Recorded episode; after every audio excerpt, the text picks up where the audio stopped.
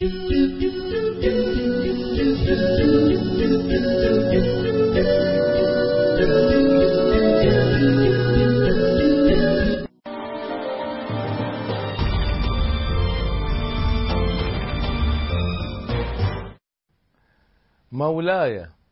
مولاي صل وسلم دائما ابدا على حبيبك خير الخلق كلهم هوى النفس. والنفس كالطفل إن تهمله شب على حب الرضاع وإن تفطمه ينفطم. كم حسنت لذة للمرء قاتلة من حيث لم يدري أن السم في الدسم. فإن أمارتي بالسوء ما اتعظت من جهلها بنذير الشيب والهرم. واخشى الدسائس واخشى الدسائس من جوع ومن شبع. فرب مخمصة شر من التخم واستفرغ الدمع واستفرغ الدمع من عين قد امتلأت من المحارم والزم حمية الندم. وخالف النفس وخالف النفس والشيطان واعصهما وإنهما محضاك النصح. فاتهمي ولا تطع منهما خصما ولا حكما فأنت تعرف كيد الخصم والحكم. أستغفر الله أستغفر الله من قول بلا عمل. لقد نسبت به نسلا لذي عقم. خلقت طليقا كطيف النسيم وحرا كنور الضحى في سماء تغرد كالطير أين اندفعت؟ وتشدو بما شاء وحي الإله.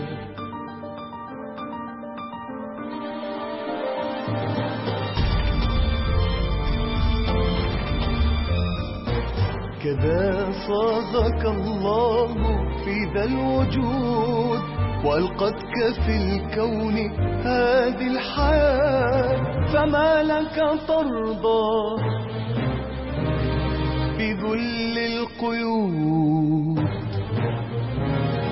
وتحمي لمن كبلوك الجبال. أتخشى نشيد السماء الجميل أترهب نور الفضاء في ضحاك ألا انهض وسر في سبيل الحياة؟ فمن نام لم تنتظره الحياة. إلى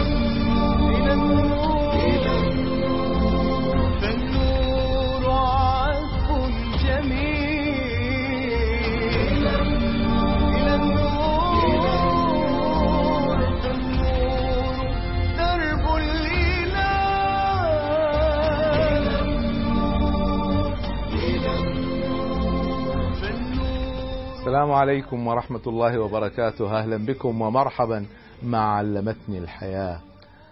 وأحدثكم اليوم عن هوى النفس. ليس من عادتي أن أتكلم في القضايا السلوكية والقضايا الإيمانية ففي عادتي أني لا أحسن هذا. لكن هذا الموضوع بالذات لأنه أساسي في ترشيد الصحوة الإسلامية وشبابها وبناتها. كان لا بد لي من الحديث فيه. والحديث عنه سيكون حديث جزء منا إيماني لكن جزء منا عقلي وجزء منا منطقي بحيث بحيث نفهم حقيقة هذه المسألة ونحسن التعامل معها. هوى النفس هو إيثار ميل النفس إلى الشهوة والانقياد للشهوات وانقياد للنفس فيما تدعو إليه من معصية الله عز وجل. فإذا هذا هو أساسها أن الإنسان يتبع هوى النفس والشهوات وتصبح هي الحكم وتصبح هي الأساس. وبعض العلماء حاولوا أن يفرقوا بين الهوى هوى النفس والشهوة. فقالوا الهوى يختص بالآراء والمعتقدات ومحله العقل. لما نقول هوى نتكلم عن قضايا شبهات العقل والفساد في العقيدة والانحرافات في ال- ال- الفهم. أما الشهوة فمختصة بتكون بالملذات والشه يعني في المستلذات ومحلها عادة في القلب. لكن الحقيقة لو تأملنا سنجد أن الشهوة هي من نتائج الهوى. لو كان الإنسان فهمه سليما للحياة وللدين ول- ولمعادلات النجاة يوم القيامة لما اتبع شهواته. فالهوى عندي أعم من الشهوة فالهوى يشمل هوى العقول وانحرافها ويشمل في ذلك يشمل كذلك آه، شهوات النفس والبحث عن الملذات حلالا كانت أم حراما والسير وراءها واتباعها. أصل المسألة كلها في قوله تعالى: ونفس وما سواها. وعندي أنا فهم قضية النفس، أنا بعض مرة واحد يسألني يقول لي ما الفرق بين النفس والروح؟ أنا أفهم أن الروح هي هذا الكائن اللطيف الذي به نحيا أو تحيا به الخلائق والجسد هو الملموس المادي.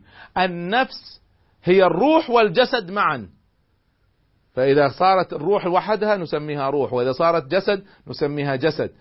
أما إذا الإنسان ما زال فيه روح وجسد فعندها يسمى نفس. وهذه النفس قد تكون في الدنيا وقد تكون في الآخرة لأن الإنسان يوم القيامة يبعث بروحه وجسده وليس فقط روحه. وذلك النفس موجودة في الدنيا وموجودة في الآخرة. بس هذا استطراد سريع. فالآن لما نتكلم عن النفس نتكلم عن الأمرين عن الروح وعن الجسد. ونفس. الله سبحانه وتعالى يقسم بهذه النفس يقسم بها لعظمتها. مخلوق عجيب جدا.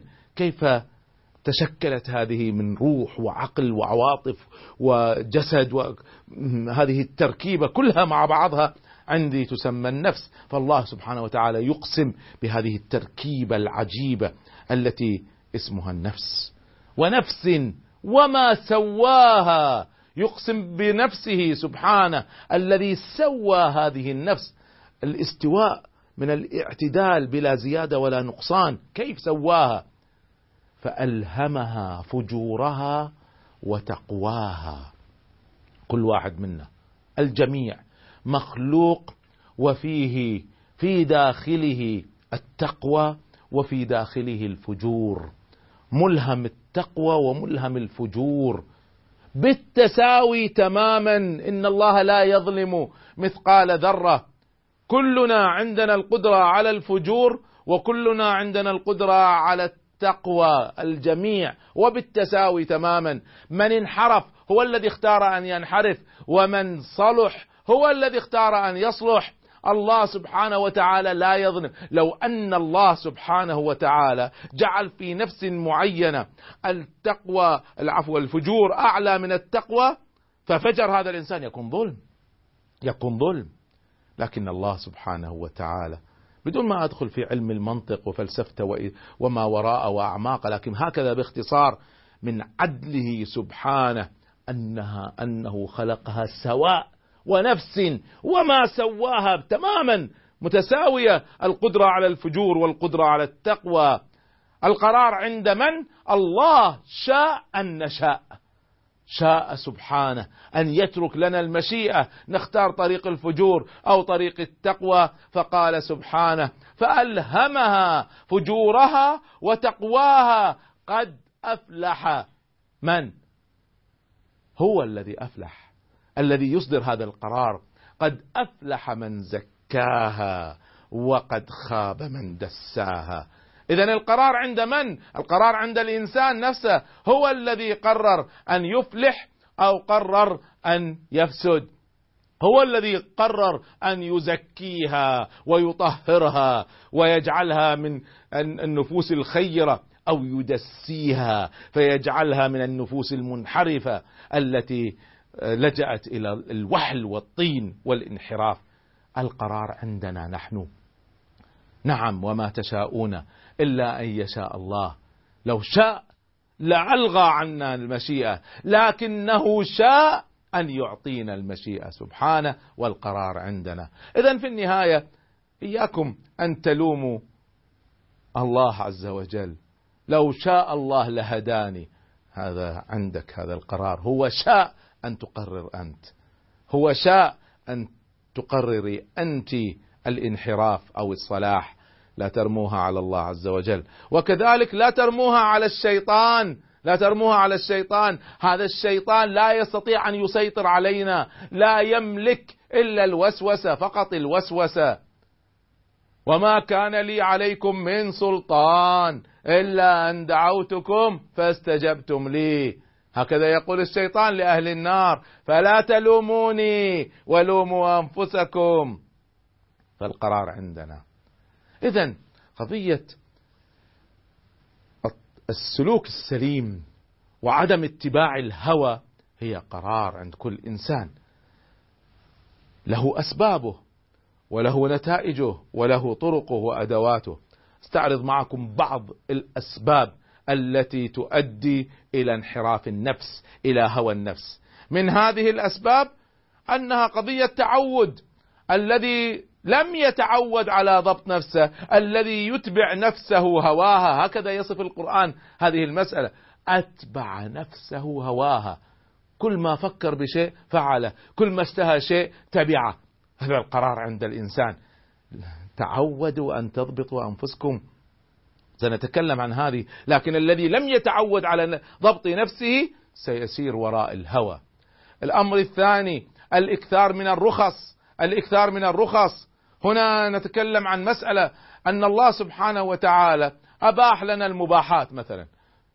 فالذي يكثر من المباح يكثر من المباح يثقل يثقل فيصبح صعب عليه صعب عليه أنه يضبط نفسه فهي تابعة لقضية ضبط النفس بسبب الإكثار من الرخص.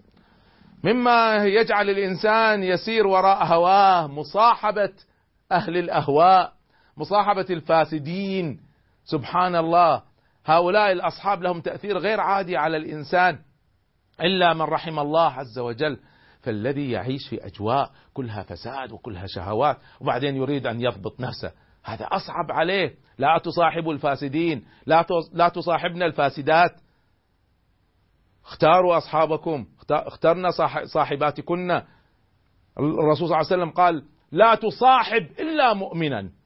لا تصاحب لا يكون صاحبك إلا إنسان مؤمن. ولا يأكل طعامك إلا تقي. لماذا؟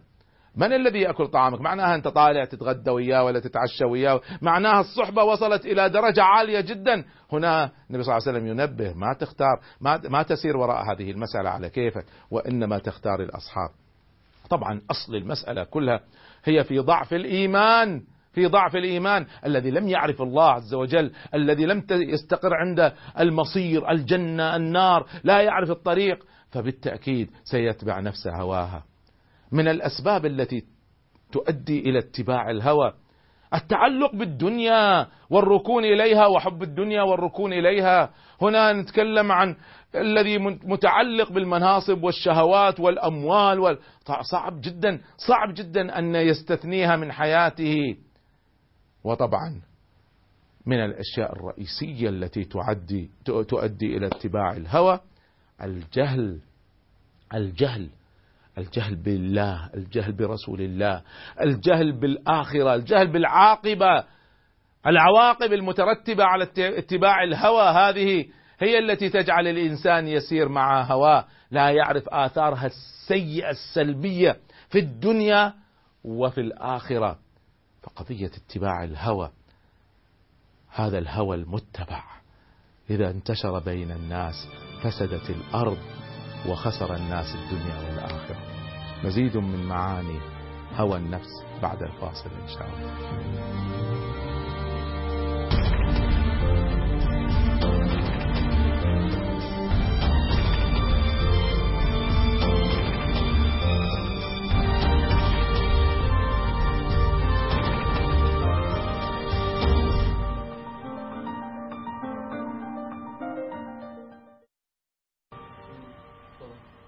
أهلا بكم ومرحبا مع علمتني الحياة وحديثي معكم عن هوى النفس. النفوس ليست نوعا واحدا النفوس أنواع. من هذه الأنواع النفس المطمئنة وهي التي ينادى صاحبها عندما تأتيه المنية عند الوفاة. نداء تشريف ونداء تكريم يا أيتها النفس المطمئنة ارجعي إلى ربك راضية مرضية. فادخلي في عبادي وادخلي جنتي. هذه النفس هي للمؤمن أو المؤمنة الذين استقاموا في حياتهم واطمأنت قلوبهم بالإيمان بالله تعالى والإيمان بالرسول صلى الله عليه وسلم والإيمان بالآخرة وساروا في الحياة الدنيا بمنهج سوي فأقاموا الفرائض وابتعدوا عن الكبائر. هؤلاء ينادون بالنفس المطمئنة. هذه النفس المطمئنة هي للمؤمنين والمؤمنات الصالحين والصالحات وتظهر المسألة عند الوفاة لأن الأمور بخواتيمها. فلا نحكم على إنسان أنه فاسد ولا منحرف ونحكم عليه بالنار إلا لما تأتي المنية فعندها الأمور بخواتيمها. ونحن لا نحكم على أحد أصلا بالنار لأن هذا عند الله عز وجل. لكن نستطيع أن نحكم بالفساد والصلاح فيما يظهر لنا فيما يظهر لنا. فنقول فلان من الناس المطمئنة قلوبهم بذكر الله والناس المطمئنة بالصلاح. والله حسيبه والله أعلم. فالنفس المطمئنة لا يعلمها على الحقيقة إلا الله سبحانه وتعالى. هناك هذا بالنسبة للمؤمنين وهذه خاصة معرفتها الحقيقية عند الله سبحانه وتعالى. لكن هناك نوعين من النفوس موجودة معنا دائما. النوع الأول منهما هي النفس اللوامة. وقد أشار الله سبحانه وتعالى لها في القرآن الكريم بقوله لا أقسم بيوم القيامة ولا أقسم بالنفس اللوامة. هذه ليست خاصة بالمؤمنين هذه للجميع. وخاصة تظهر يوم القيامة. يقول ابن عباس رضي الله عنهما ما من نفس إلا وتلوم نفسها يوم القيامة. كل الناس يلومون أنفسهم يوم القيامة. فإن كانت النفس طائعة فإنها تلوم نفسها على قلة الطاعة. كان مفروض أطيع أكثر مفروض أقدم أكثر مفروض ما أنشغل بالدنيا هذه أكثر. وإن كانت عاصية فإنها تلوم نفسها على المعصية تلوم نفسها على المعصية. هذا يوم القيامة. لكن النفس اللوامة موجودة معنا حتى في الدنيا. هذا الإنسان الذي يعمل المعاصي سواء كان مؤمن أو كافر حتى على فكرة. دائما تأتيه نفسه وتسأله لماذا فعلت هذا؟ لماذا تجرأت على هذا؟ أما تخشى إذا كان مؤمن ما تخشى الله وإذا كان غير مؤمن تبدأ تذكر بأشياء أخرى. أما تخشى أن يصيبك مثل ما أصابهم؟ وأمثال هذه المسألة. فالنفس اللوامة الله خلقها في الإنسان لتحاسبه لتذكره لترجعه لتصحيه. فهذه كلها من النفس اللوامة. النوع الثاني من النفوس التي في الدنيا النفس الأمارة بالسوء. وقد ذكر الله سبحانه وتعالى ذلك على لسان امرأة العزيز فقال عز من قائل إن النفس لأمارة بالسوء إلا ما رحم ربي. فهي التي تأمر صاحبها بمعصية الله تأمر بترك الطاعات بترك القرآن وما سماها آمرة سماها أمارة. الآمر هو الذي يكتفي بأمر أو أمرين في معصية الله. بل لكن الأمارة هي المداومة على الأمر بالمعصية. يعني الذي منا كل كل واحد فينا يعصي.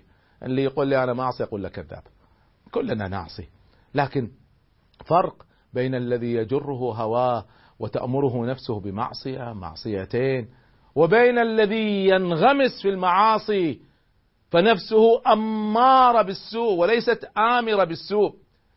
فيا أخواني أخواتي يا أبنائي بناتي كونكم تعصون الله سبحانه وتعالى كوننا جميعا نعصي الله هذه مسألة طبيعية هذه مسألة بشرية نحن لسنا ملائكة. بل بالعكس هذا من شأننا ومن شأن الله تعالى بنا أن الله سبحانه وتعالى خلقنا وأعطانا القدرة على المعصية. من أجل أن يغفر من أجل أن يتوب من أجل أن نعود. أنا والله يعني في نيتي إن شاء الله إذا صار الجزء الثالث من علمتني الحياة يمكن أتكلم عن موضوع اسمه فوائد المعاصي. فوائد المعاصي. المعصية ليست كلها شر. المعصية أحيانا هي السبب في التذلل لله. المعصية قد تكون هي السبب في التوبة والعودة إلى الله. فليست كل فالله سبحانه وتعالى يعني لما لما ترك لنا الفرصة للمعاصي هو يعلم طبيعتنا ويعلم أننا قد نأمر أنفسنا نفسنا تأمرنا بالمعصية مرة مرتين ونعود إليها من حين لآخر هذا يفرق عن الذي عنده نفس أمارة بالسوء. الأمارة بالسوء التي لا تنقطع تجره من معصية إلى معصية تهوي بها من من فساد إلى فساد بدون توقف. فإذا نحن دائما في هذا الصراع. بين النفس الأمارة بالسوء أو الآمرة بالسوء والنفس اللوامة التي تلومنا على هذا السوء. فمن تبع النفس الأمارة واستسلم لها وقع في الهوى والذي يرفض هذه النفس الأمارة بالسوء ويستجيب للنفس اللوامة يرشد ويستقيم. ولذلك قالوا مخالفة الهوى هو طريقك هي طريقك إلى الجنة. يقول الله سبحانه وتعالى فأما من خاف مقام ربه عظم الله أجل الله صار لله عز وجل في نفسه مكانة عظيمة مقام كريم. فأما من خاف مقام ربه ونهى النفس عن الهوى هذه طريق الجنة. خاف مقام الله آمن بالله وعرف قدر الله سبحانه وتعالى ونهى النفس عن الهوى. من فعل هذين الأمرين فإن الجنة هي المأوى هي المأوى. فإذا هذه من معاني الهوى وهوى النفس. هنا هذا يجرني إلى قبل أن أكمل في المضار للهوى النفس. خاطرة لغوية هكذا. سبحان الله اللغة العربية هذه لغة بديعة جدا جدا يعني أكثر بكثير مما يلوح لنا من خلال الشعر والنثر والخطابة. لا لا شيء أعمق. ولذلك أصحاب اللسانيات ولست منهم لكنني تعلمت منهم بعض الأشياء. شوفوا اللغة العربية فيها عجائب. أحيانا اجتماع حرفين أو ثلاث حروف بطريقة معينة يعطي معنى معين. مثلا حرف الجيم مع النون.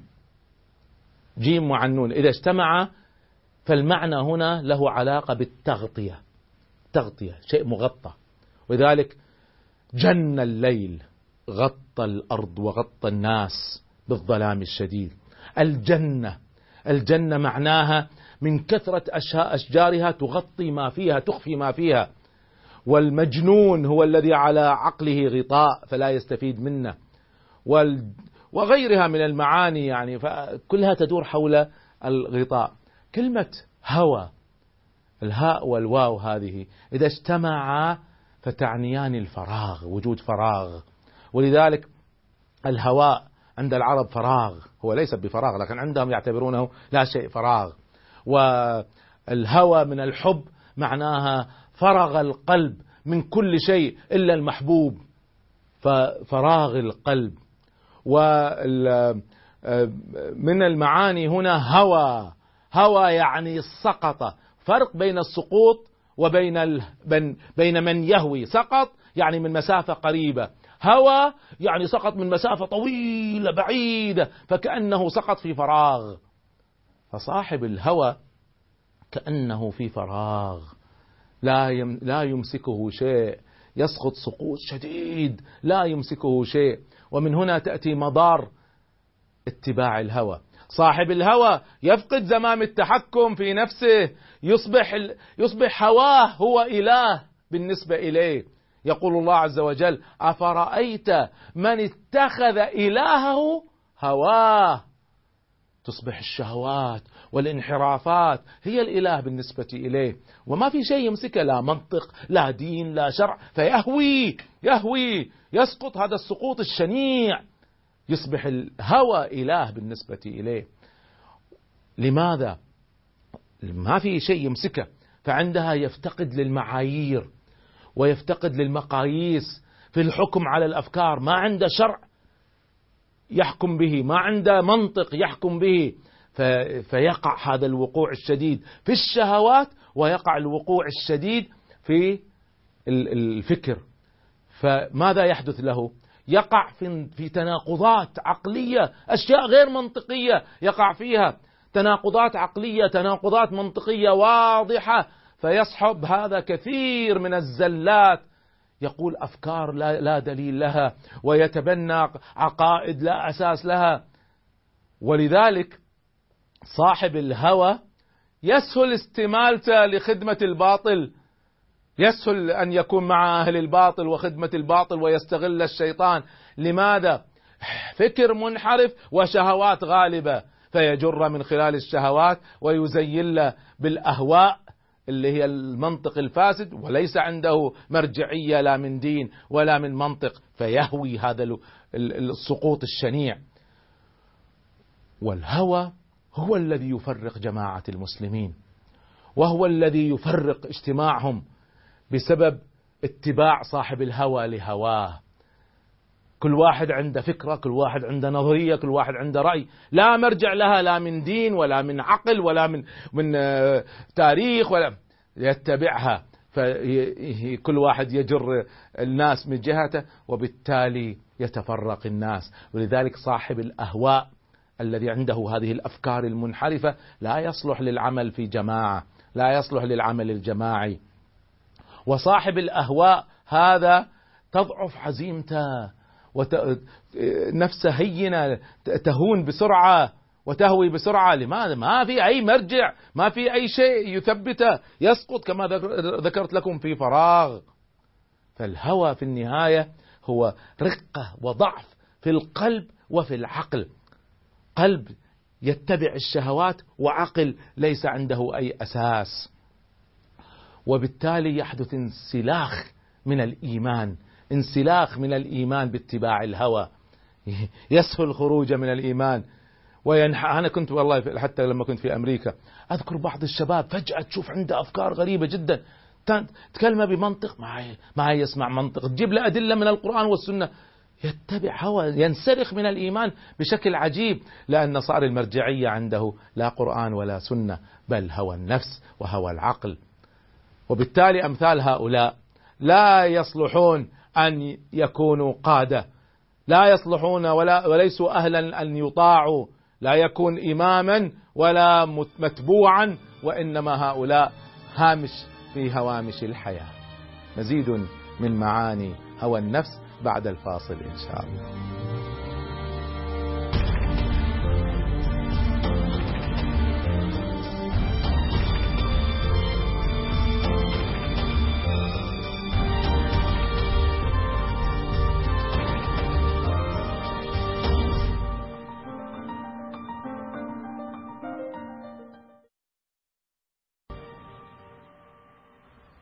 أهلا بكم ومرحبا مع علمتني الحياة وحديثي معكم عن هوى النفس.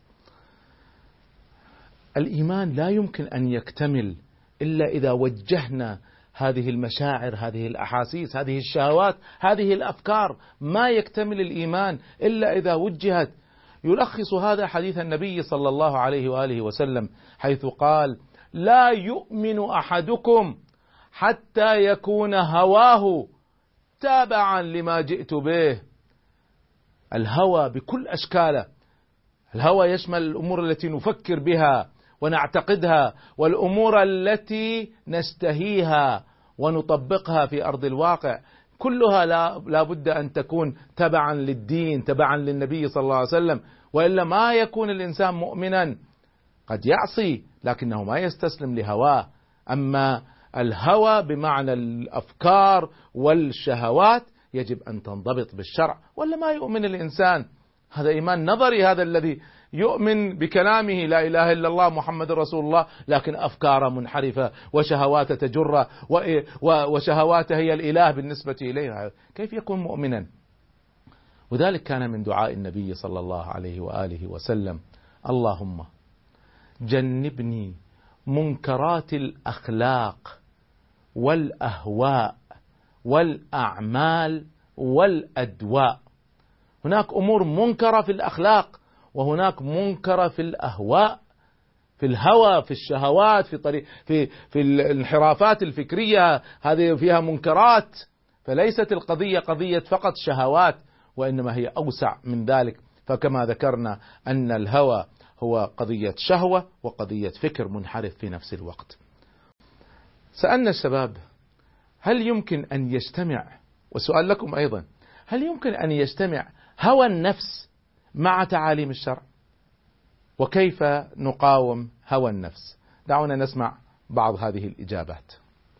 يجتمع هوى النفس مع الشريعة؟ يعني إذا كانت النفس أمارة بالخير مش أمارة بالسوء طبعا. يعني النفس اللوامة والنفس الأمارة بالخير بتأمر البني آدم بالخير. هذا هو النفس البني آدم اللي هواه أنه يعبد ربنا سبحانه وتعالى ويتعبد ويعمل الطاعات. فساعتها بيلتقي هوى النفس مع تعاليم الله سبحانه وتعالى والشرع. يعني النبي صلى الله عليه وسلم الله سبحانه وتعالى أعانه على شيطانه فأسلم فلا يأمره إلا بخير. وهون بيلتقوا أظن يعني الهوى مع تعاليم الشرع. لا أظنهما يجتمعان. لأن آه، بطبيعة الهوى النفس الهوى هو الانحراف. عن الطريق الصحيح. والشرع هو لجعل الإنسان يسير إلى في طريق صحيح. بيجتمع إذا الإنسان كانت عنده الرغبة أنه يلتزم تعاليم الخالق يعني. أو كان عنده مقياس يعني يعني عنده على الأقل مقدار بسيط من التدين. على الأقل يعني. لأنه راح تكون يعني راح تكون هي السياج اللي بتحميه أصلا. نقاوم هو النفس بالتقرب إلى الله بالصلاة بالصيام.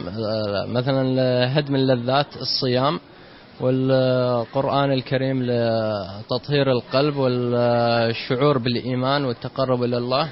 بني آدم أنه نفسه تأمره بالسوء بس يقدر يقاومها بالجهاد والصبر والصلاة. والأمر الرباني أنه يتبع أمر ربنا وأمر رسول أنه أنه يجاهد في سبيل أنه يبتعد عن الأغواء وعن هوى الشيطان. نقاوم هوى النفس بالابتعاد عن الرذيلة.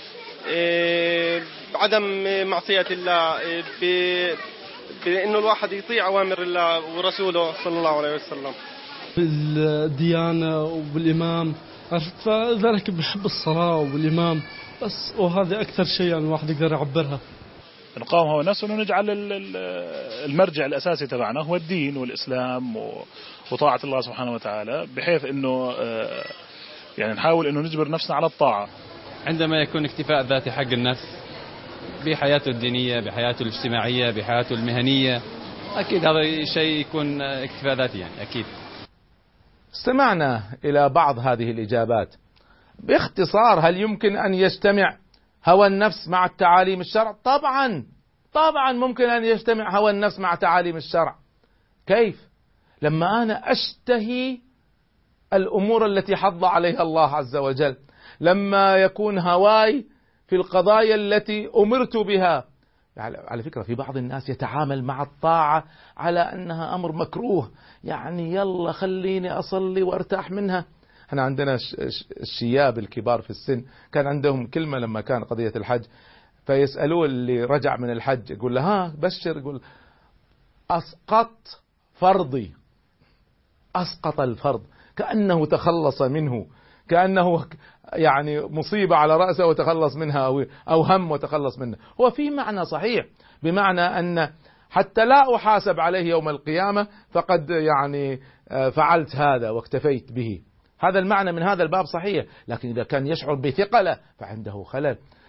هل ممكن أن يجتمع الهوى مع الشرع طبعا. ألا ترون أن النبي صلى الله عليه وآله وسلم لما كان يأتي وقت الصلاة يقول لبلال أرحنا بها يا بلال؟ ما قال أرحنا منها؟ قال أرحنا بها. هو يحب الصلاة هو يحب أن يقف أمام الله عز وجل. فلما يكون الواحدة مثلا فتاة مؤمنة مخلصة عندها عشق للقرآن أو امرأة عندها يعني تمتع بالصلاة على النبي صلى الله عليه وسلم أو أو أخ كريم عنده يعني استمتاع بالتصدق لما يتصدق يحس يعني راحة نفسية كبيرة وغيرها وغيرها من الطاعات. هنا يجتمع الهوى مع الشرع فلا حرج. بالعكس النبي صلى الله عليه وسلم ذكر هذا على فكرة في الحديث الذي أشرنا إليه قبل قليل حتى يكون هواه تبعا لما جئت به. ما قال حتى يتخلص من هواه ما نقدر نتخلص من هوانا. هناك أمور نهواها نعشقها نشتهيها نحبها. هذا أمر طبيعي. المشكلة أن لما تكون مخالفة للشرع لكن إذا استقامت مع الشرع فلا حرج. ولذلك النبي صلى الله عليه وسلم كان يقول حبب إلي من دنياكم الطيب والنساء. هذه أمور أحبها أمور أشتهيها. فإذا كانت بالحلال توافقت مع الشرع. فإذا نعم ممكن أن يتوافق الشرع. مع الهوى. أما كيف نقاوم الهوى فسأذكر هذا. لكني أبدأ بمجموعة من الأقوال التي تدل على خطورة هذه المسألة. أبدأ بالإمام علي بن أبي طالب رضي الله عنه وكرم وجه أمير المؤمنين حيث قال إن أخوف ما أتخوف عليكم اثنتان طول الأمل واتباع الهوى. طول الأمل أن يظن الإنسان أنه سيعيش بعد الموت بعيد الموت بعيد الموت بعيد. فيأتيه الموت فجأة وهو على غير طاعة أو هي في معصية. والأمر الثاني اتباع الهوى. يسير وراء أي فكرة تأتيه يسير وراء أي شهوة تجره فهذه مصيبة. ويقول الراغب الأصفهاني الهوى يهوي بصاحبه في الدنيا إلى كل داهية. الدواهي هي الانحرافات الشديدة في الفكر والعمل ويهوي بصاحبه في الآخرة إلى الهاوية إلى جهنم والعياذ بالله. ويقول الإمام ويقول الصحابي الجليل عبد الله بن عباس رضي الله عنهما يقول ما ذكر الله عز وجل الهوى في موضع من كتابه إلا وذمه والسبب أن معظم الهوى يكون بانحراف يكون بغير ما أراد الله عز وجل. فإذا انتبهوا أن الهوى بشكل عام مذموم إلا إذا وجهه الإنسان. ويقول ابن رجب الحنبلي رحمه الله تعالى إن جميع المعاصي كل المعاصي تنشأ من تقديم هوى النفس على محبة الله ورسوله. لو كان الإنسان يقدم حب الله تعالى وحب الرسول صلى الله عليه وسلم على أفكاره على شهواته ما انحرف. فإذا العلاج الأساسي العام هو أن يقد أن يتعمق الحب حب الله وقد تكلمنا عنه وحب الرسول صلى الله عليه وسلم وقد تكلمنا عنه. لما يتعمق الحب في النفس عندها يكون الهوى تبعا للشرع. إذا الخلاصة ما هي الأهواء؟ الأهواء بمعادلة بسيطة تساوي شهوات القلب ومع شبهات العقل. شهوات القلب زائد شبهات العقل تساوي الأهواء. فإذا هي ليست فقط شهوات. لما تسمعون كلمة هوى هي ليست فقط شهوات وانحرافات جسدية وإنما أيضا يدخل الشبهات العقلية الانحرافات العقلية. ضبط الهوى هو النجاة. يقول الرسول صلى الله عليه وآله وسلم الكيس يعني الفطن الذكي الكيس من دان نفسه حاسب نفسه وعمل لما بعد الموت استعد للآخرة. هذا الإنسان الفطن الذكي الحازم. والعاجز من هو العاجز؟ العاجز من أتبع نفسه هواها. يعني يمشي وراء أي فكرة تأتيه أي, س... أي انحراف يسمعه أي شهوة تجره يمشي وراها. وتمنى على الله الأماني. بعد ما يمشي في انحرافات الفكر وشهوات الجسد بعد ذلك ماذا؟ يتمنى يتمنى الجنة ويتمنى المراتب العليا. هيهات لا يمكن الوصول إليها إلا بضبط الهوى. ومن الروائع التي كتبت في هذه المسألة كتاب جميل من أروع ما قرأت اسمه المستخلص في تزكية الأنفس. للأستاذ سعيد حوا رحمه الله تعالى. استمد سعيد حوا مؤلف هذا الكتاب رحمه الله تعالى. معظم مادة هذا الكتاب كما يقول هو من كتاب إحياء علوم الدين للغزالي وكتاب الإحياء لم يكتب مثله.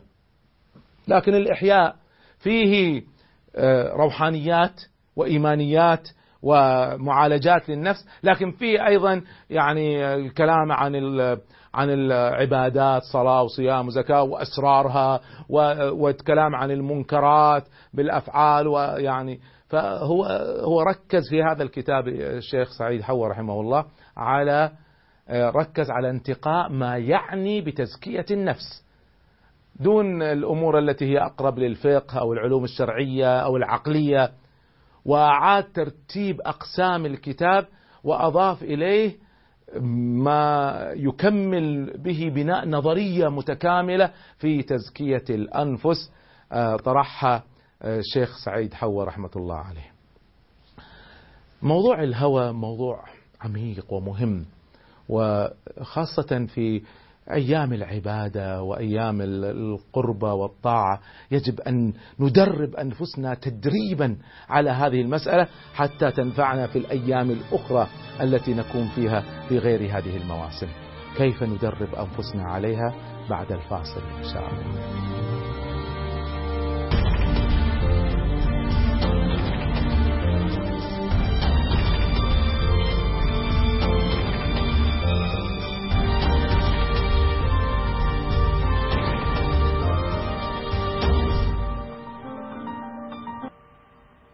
أحييكم وأرحب بكم مع علمتني الحياة وحديثي معكم عن مخالفة الهوى هوى النفس.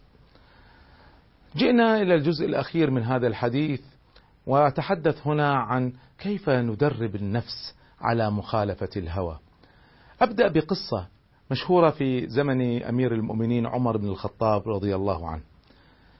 أن جابر بن عبد الله الأنصاري رضي الله عنه صحابي الجليل المشهور يقول اشتريت لحما وفي رواية اشتريت عنبا وبينما أنا في طريقي إلى البيت لقيني أمير المؤمنين عمر بن الخطاب وسألني ما هذا يا جابر؟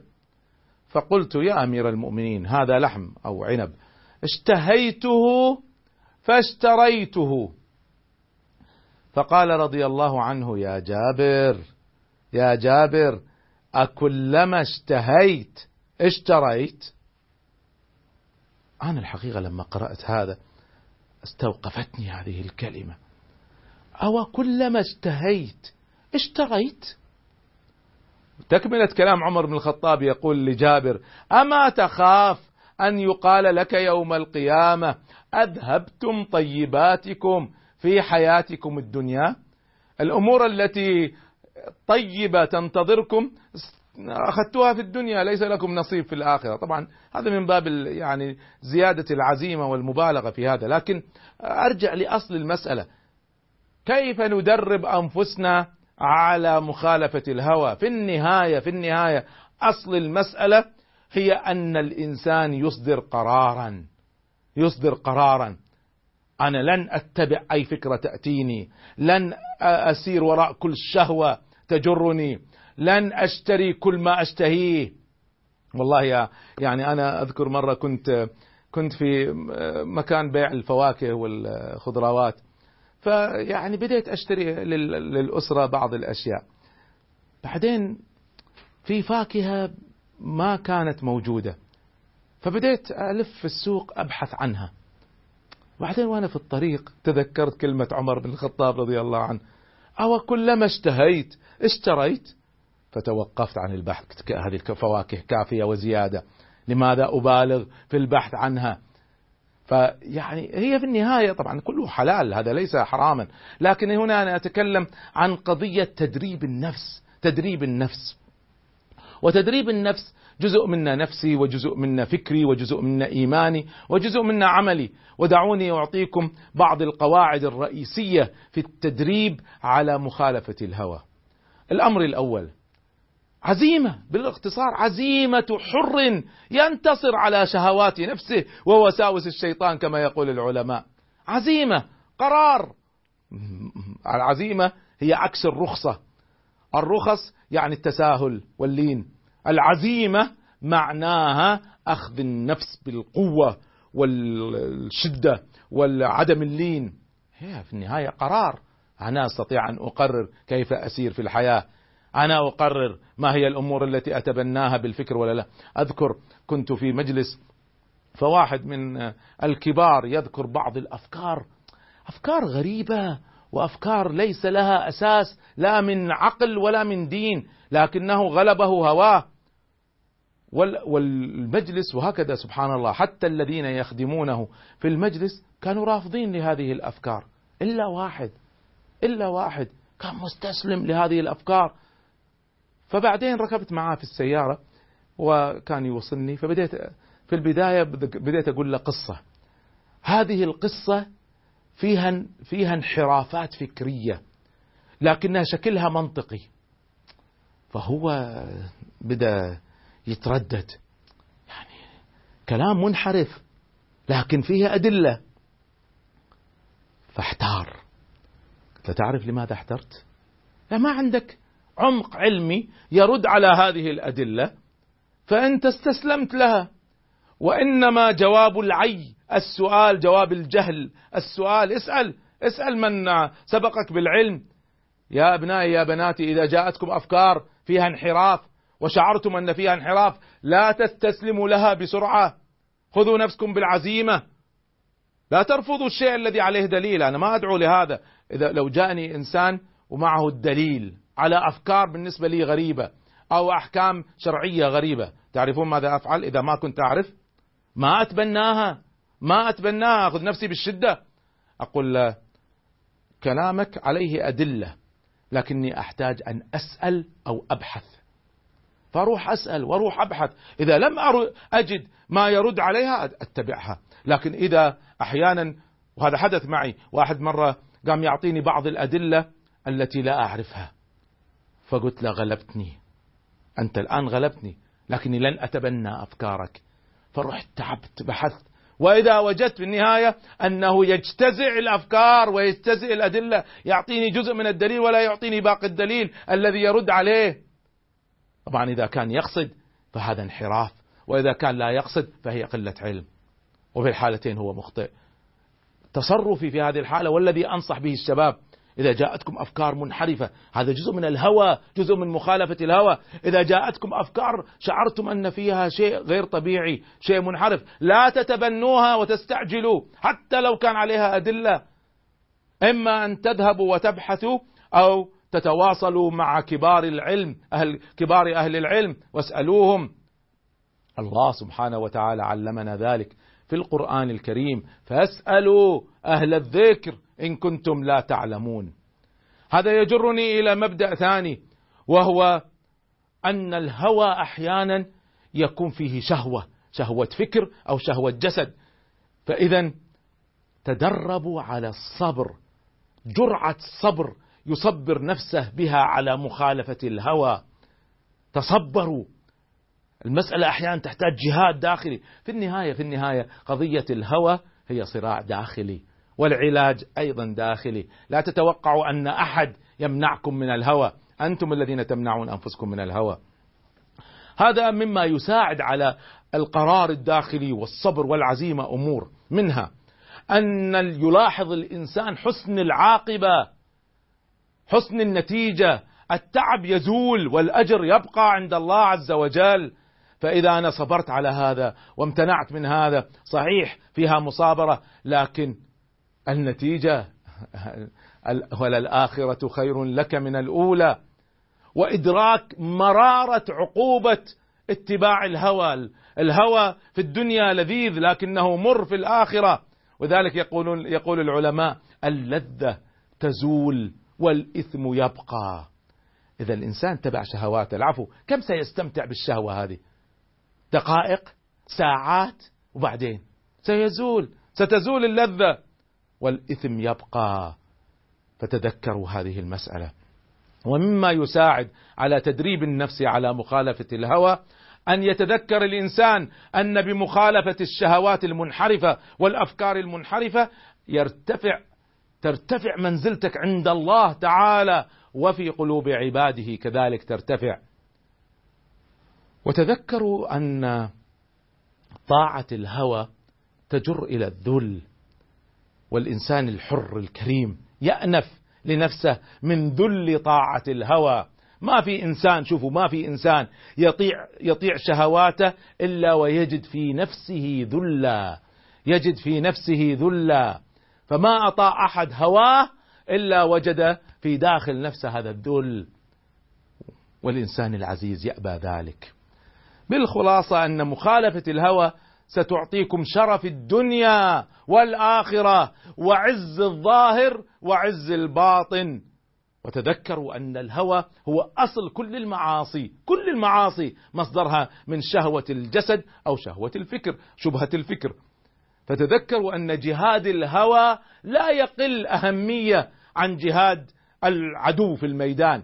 هذا مهم وهذا مهم. إذا خالفنا هوانا إذا خالفنا هوانا عندها سنرث قوة. قوة سبحان الله في الروح وفي البدن وفي القلب وفي اللسان فهذه كلها من الآثار الجميلة لمخالفة الهوى. طبعا المسألة ليست سهلة. هي الآن بمحاضرة بسيطة هي سهلة لكنها تحتاج إلى جهاد دائم متواصل. متواصل. ولذلك الإمام أحمد رحمة الله عليه الإمام أحمد كان يروي عنه ابنه الإمام أحمد بن حنبل يروي عنه ابنه يقول رأيت أبي على فراش الموت فإذا هو يغمى عليه وهو مغمى عليه يردد لما بعد لما بعد. يعني ليس بعد ليس بعد. يقول فلما استيقظ سألته قلت يا أبتاه أسمعك تقول لما بعد لما بعد. فما هذا؟ قال أسمعت ذلك. لما لما أغمي علي رأيت الشيطان يقول لي نجي نجوت مني يا أحمد نجوت يا أحمد. فقلت لما بعد لما بعد. ما دام في الروح بقية ففرصة الانحراف ما زالت قائمة. إلى أن يموت الإنسان عندها يطمئن. أختم بكنوز من الإحياء. يقول الإمام حجة الإسلام أبو حامد الغزالي رحمه الله اقتضت حكمة الله سبحانه وتعالى ربط نجاة الخلق بأن تكون أعمالهم على خلاف هوى طباعهم وأن يكون زمامها بيد الشرع. يعني لولا أن مخالفة الهوى أمر صعب لكان الكل ناجي. هو لماذا الله سبحانه وتعالى أعطى الجنة ومكافأة عظيمة لمن يخالف هواه؟ لأن مخالفة الهوى ليست سهلة. فمن صابر نفسه فله مكافأة عالية جدا. ومن ومن اتبع هواه فقد هذه المكافأة العظيمة. ويقول ما عبد الله بشيء أفضل من مخالفة الهوى. أعلى شيء أعلى شيء أن يخالف الإنسان هواه. لم يعبد الله تعالى بأكثر من ذلك. وقيل لحكيم واحد يقول لحكيم ما أملك فلانا لنفسه؟ فلان يملك نفسه يتحكم في نفسه بشكل عجيب.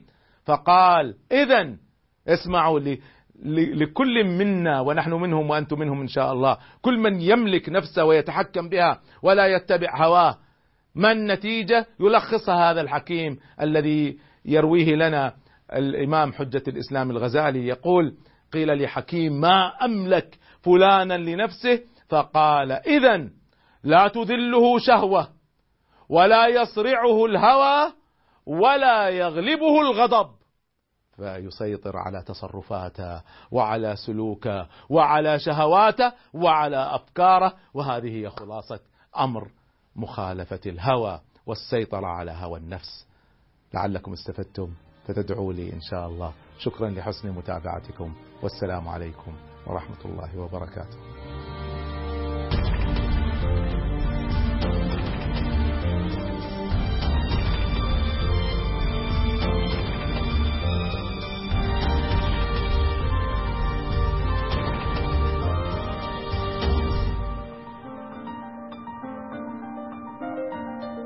خلقت طليقا كطيف النسيم وحرا كنور الضحى في سماء. تبرد كالطير أين اندفعت؟ وتشدو بما شاء وحي الإله.